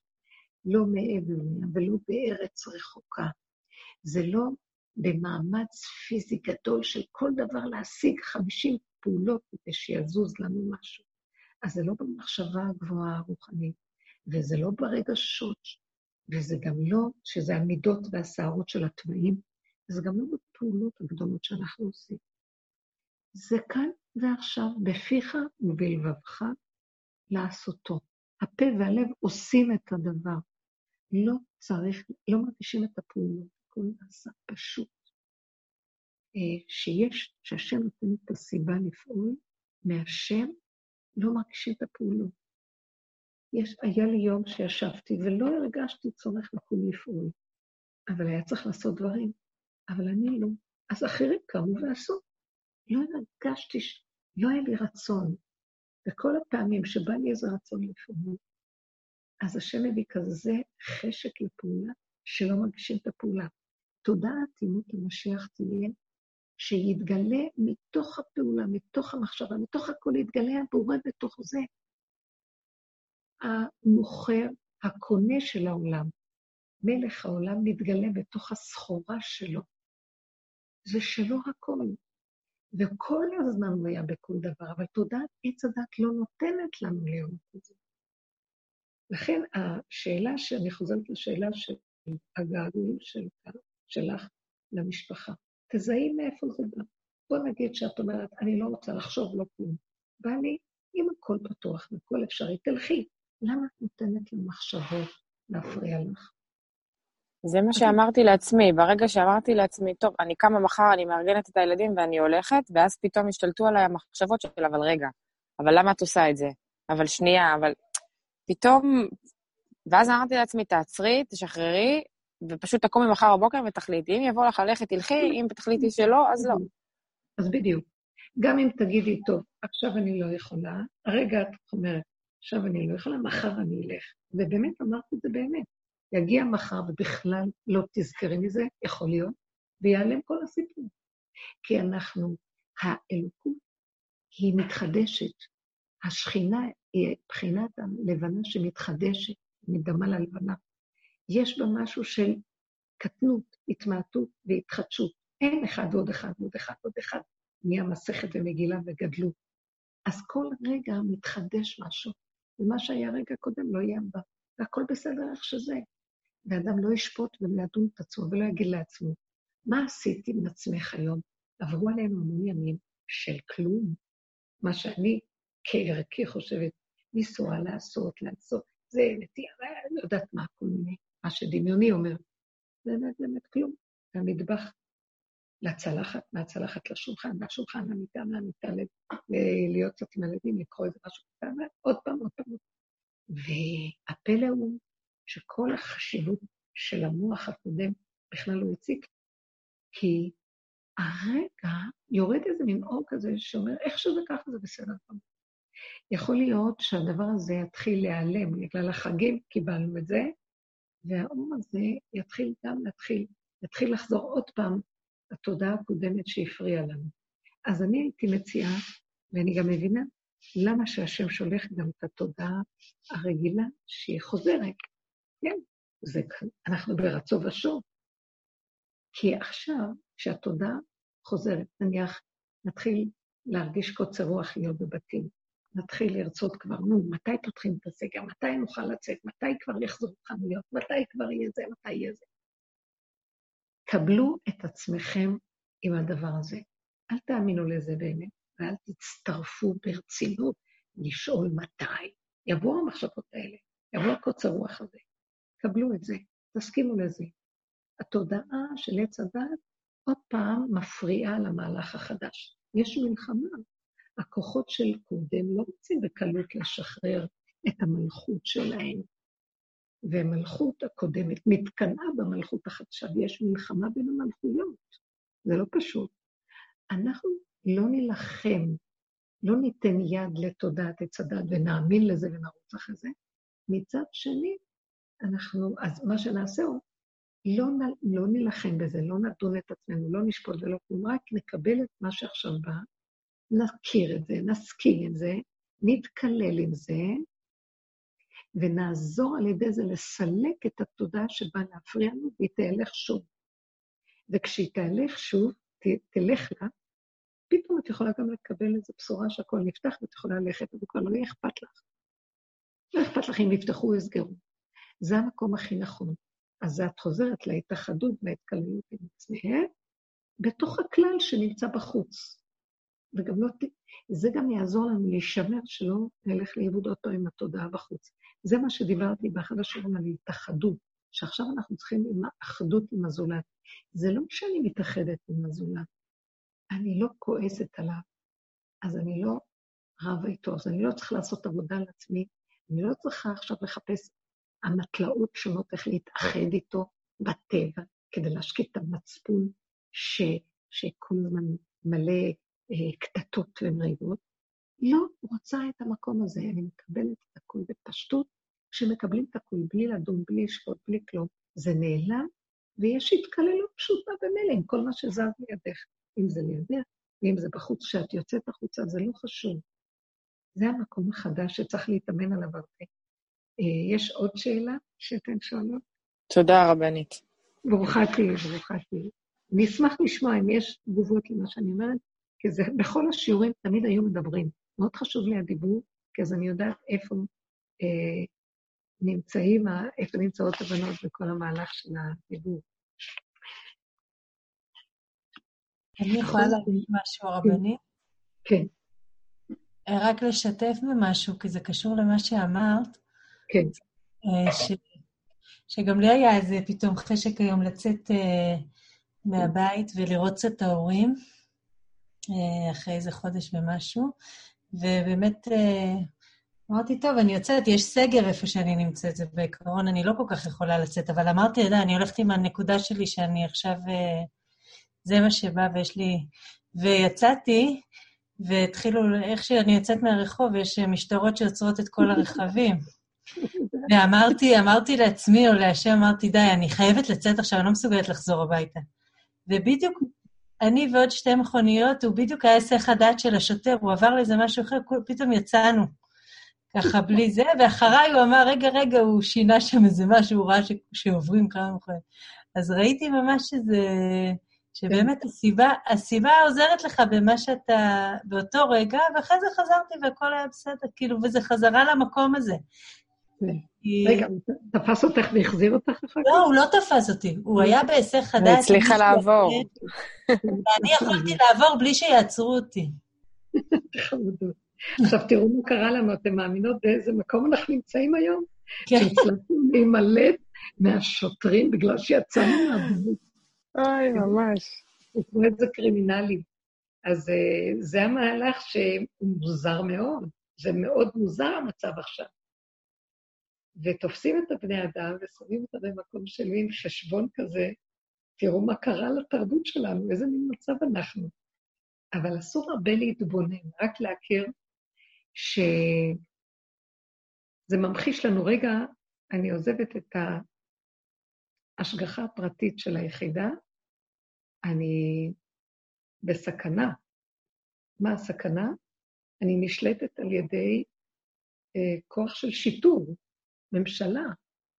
אנחנו כאילו נמצאים, נכון שהמוח יגיד לי, זה הקורונה, זה ככה, זה ככה, אבל זה מין התחלה של תחושה של איזו השתלטות על הציבור ועל העולם, שאין לנו לאט לאט, התושבים ייכנסו לתודעה שהם שבויים בעצם.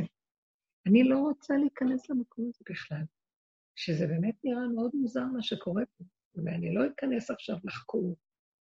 זה מפחיד אותי באיזשהו מקום, המחשבה הזאת, שהבני אדם לא יודעים מה קורה להם, הכל תקוע, אין לנו שליטה אפילו לצאת מהבתים, נותנים לנו כמה מטרים ללכת מהבית ולחזור. תקשיבו, נכון שהמוח יספר לי סיפור בגלל הקורונה, אבל uh, תדעו לכם שהשם מראה לנו שאתם בסכנה, כל החיים, כל הזמן אתם בסכנה, אתם רק בדמיון שאתם חושבים שאתם בני חורים. אתם משועבדים בתודעת עץ הדת, אתם רק חושבים שאתם אה, ממש עצמאים ובני חורים. אתם נשלטים ואתם חושבים, מי יגיד לי מה לעשות? זה מאוד מוחשי, לסכנת עולם. אני רואה את זה, זה מבהיל אותי. כי מכל העבודות שעשינו, היום אני אומרת לעצמי, ברור שאנחנו נשלטים, איזה המחשה עכשיו יש. אנחנו דת. פשוט מישהו יום אחד קם ואומר לך, גברת, את לא יכולה לצאת מהבית, את לא יכולה ללכת לעבוד, את לא יכולה לעשות זה ואת לא יכולה לעשות זה.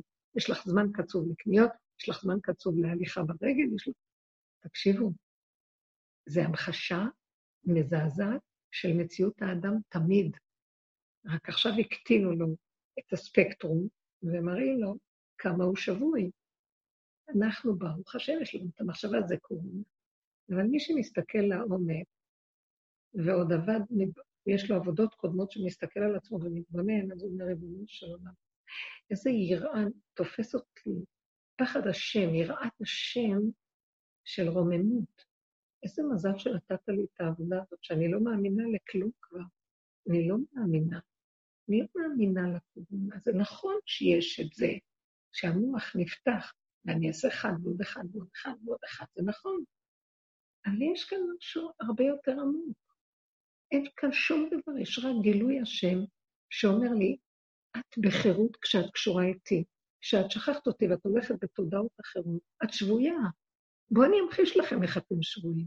כי יש זמן לגאול את העולם, אז הוא רוצה להמחיש. אבל בני אדם לא יזהו את זה כהמחשה, שבאמת יש אנשים שנבהלים מהמצב הזה, שהם כביכול שבויים.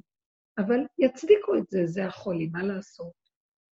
באמת, באמת, אל תיתנו הצדקה לכלום. קחו את נקודת האמת שבכל זה. השם מפחיד אותנו. אתם רוצים. זה זמן מאוד ברור.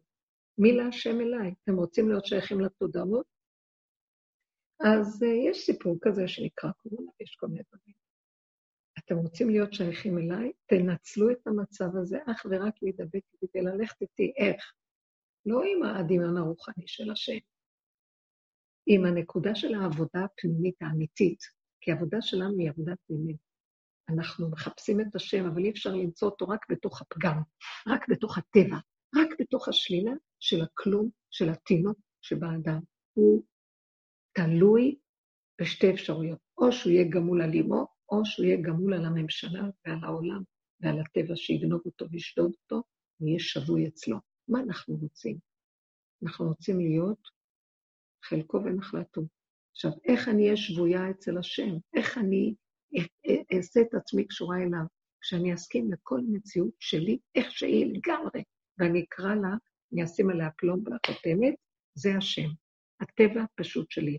לא יכולתי לשמוע את התינוק, עושה ככה. לא יכולתי. זה בורא עולם. אני לא יכולה ככה, ורק אני לא יכולה. משלימה לגמרי עם הכל, איך שזה. אני לא אומרת, לא, זה בגלל שיש עכשיו כולם בבתים, והילד מרגיז, יש קורונה, וסגורים, ואי אפשר לנסוע, וזה מעצבן, אז תסבלי את זה קצת. לא, אין סיפורים. לא יכולה. ללכת עם הנקודות, הוא ממחיש לנו, הסגירות הזאת שהוא שם אותנו, ממחישה את הצרעת שלנו, את המציאות של הלא יכול שלנו. אבל אני, אני בוחרת להיות בצרעת מול השם, מה שבצרעת מול השלטון. בגלל שמול השלטון, אני לא יודעת מה יכול להיות פה בעולם, לא יודעת מה, לא יודעת מה שולט פה בתוך כל הסיפור הזה, אינני יודעת. כי ברור לי שזה בורא עולם, מסובב את הכול, אבל יש גם כוחות ש, שגונבים בבריאה, שלוקחים את האור האלוקי ומשתלטים ועושים דברים אחרים. השם מוריד שפע לכל העולם. יש כאלה שיקחו את השפע, יגנבו אותו להם, ולא ייתנו למי שצריך לקבל גם. הם יגנבו את הכל לעצמם, כמו שמה שאנחנו רואים, שיש עשירות שהיא לא הגונה. השם מוריד לכל אחד את הברכה שלו. הוא נותן שפע לכולם. אבל יש כאלה שיקחו יותר לעצמם ולא יישאר לשני. והמהלך הזה שקיים בכל הדורות בעולם, זה מהלך שאנחנו לא רוצים להיות שייכים. אז עכשיו, לקראת הסוף אני אומרת, את יכולה להגיד, זה הקורונה, זה זה, זה זה. לא. ואז יכולה לספר איך נמלטתי מהשוטה איזה יופי. אני אומרת, ריבונו של עולם, תראה לי איזה מצב, מה אתה ממחיש לי? שבעצם אנחנו שבויים, פעם היינו שבויים אצל פרעה, ועכשיו אנחנו שבויים פה בתוך מציאות כזאת. כן, יש, יש כאן איזה אה, אליבי, איזה קייס, איזה משהו שאנחנו אומרים, זה הקורונה. כמו שזה בזה, זה מוזר מה שקרה פה בעולם, אתם לא מבינים? יום אחד פתאום זה קרה, וכל העולם נסגר. ירד משהו שרצה לשלשל נקודה חדשה לעולם, בתוך זה, יחד עם זה שירד אור כזה, בשניות יכולים, הגנב הגדול עומד, ובשנייה גונב גם הוא את כל המציאות הזאת. אז במקום שהוא יגנוב אותי, אני אגנוב את מציאותי להשם. זה כל העבודה שעשינו. אני מודה שכמו שהוא גנב, ממנו אני לוקחת ללמוד איך לגנוב את המציאות, ולא להאמין כאן בכלום, ורק להאמין בו. מה אני מאמינה? שזה הכל שלו פה. אני מאמינה שהוא מוריד את כל המצב הזה, להראות לי שזה ימות הפשיח. תדעו לכם, תצאו מכל השליטות של הכל, תיכנסו להיות שייכים רק אליי. איך? תחזרו לתינוקיות שלכם. תיוולדו מהתודעי, כשאתם נולדים לתודעה החדשה, אתם צריכים להיות ילדים קטנים, ילדים בגנטים של השם. אני אחזיק אתכם, אני, אני איתכם. תשלימו עם הכל, קבלו את הכול, אל תעמדו מול השני, תעמדו מול עצמכם ותשלימו עם כל העצמיות שלכם. וכל העבודה הקודמת שעשינו עזרה לנו להגיע למקום הזה, כי עשינו הכנה מאוד גדולה לזה. כי אי אפשר לבוא מתודעת עץ הדת ישר לכזה מקום. איך יכול להיות שהתורה אומרת לי, תיזהר מהכעס, מהקנאה, ופתאום אני אגיד, זה בסדר שיש לך רגע של כעס, זה בסדר שיש לך את הקנאה. אבל הקנאה הזאת, היא לא יוצאת החוצה לשני, היא נקודה שיצאה לי מתוכי לתוכי לרגע אחד.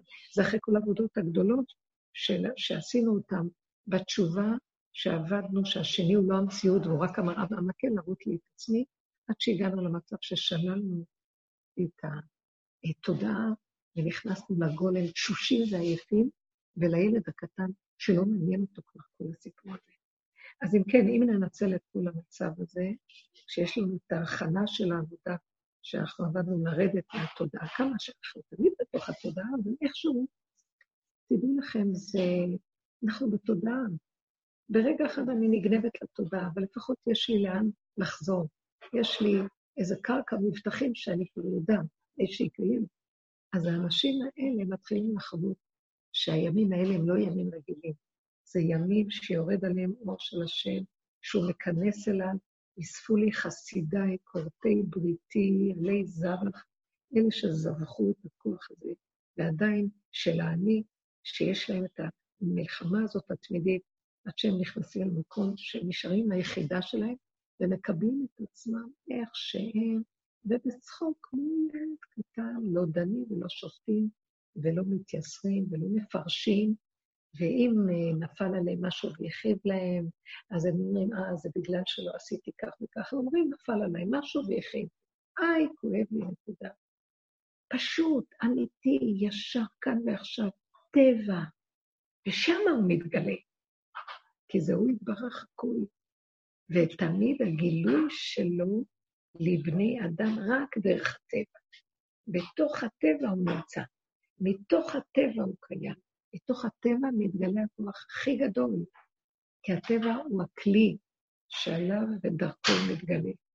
ולכן אנחנו צריכים כל עבודת המחזור ליסוד הטבע, להשלים איתו, ולא לעוף לרוחניות, ולא לרצות להיות מלאכים, ולא לחפש את המושלמות, ולא לחפש את החסיד, התחסדות וההצטדקות, להישאר פשוטים, אמיתיים,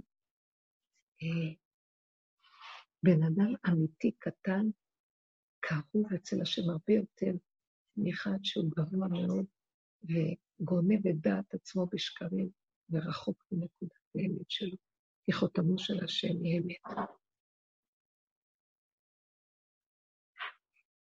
רק אולי, אם יש עוד שאלה זה טוב, אני רק אומר שה, שישנם שלושה יהודים לימות המשיח שדיברנו עליהם בעבר בשיעורים, שבכל הדורות עבדו עליהם. זו התפיסה של מה זה הלוויתן, המחשבה העמוקה ששוחה בתוך ים המחשבה, הדג הגדול.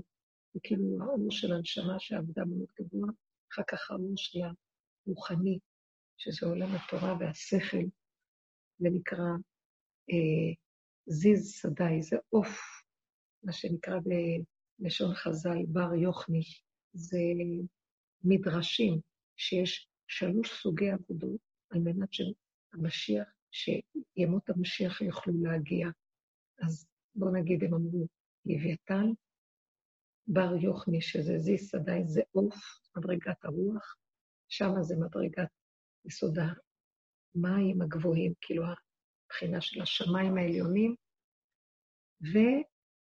וישנה בהמה שרובצת על אלף ערים, ואלף ערים מספקים לה מזון, והיא נקראת בהמות בהררי א'. שמעתם את המושגים האלה?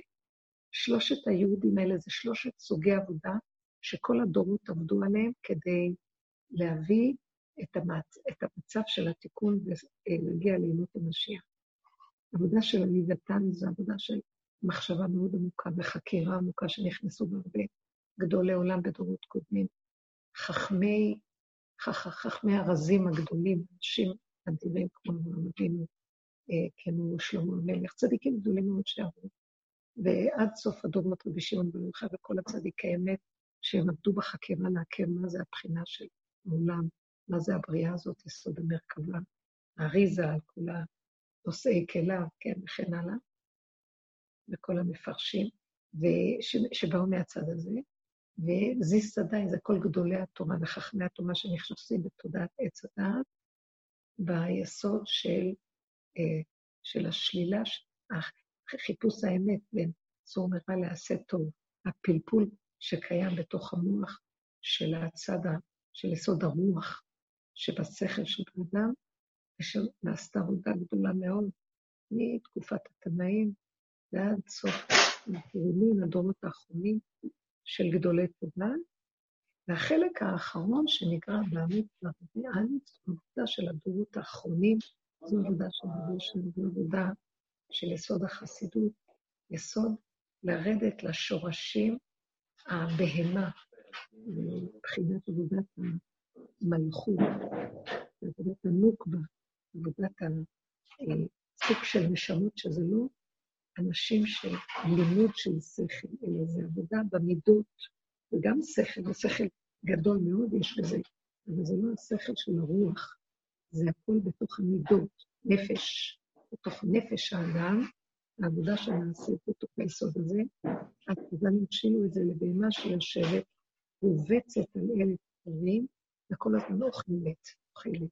כל היסוד שלה, היא לא עובדת עם המוח, עם השכל של עץ הדעת, היא עובדת עם החושים, עם המידות, עם הטבעים, זו המלחמה הגדולה שעשינו, לרדת ליסודות שלנו ולחפור ולחפור ולפרק, וכאילו אנחנו, הבהמה אוכלת ועוקרת את השורשים בעומק של העצבים, עקרנו והוצאנו שם מהשורשים את הלכלוכים, והכרנו את הפגמים והתוודענו עליהם, עד שהגענו למקום של התשישות, כי אה, אלף מרים בעצמם מגדלים לה כל הזמן מחדש.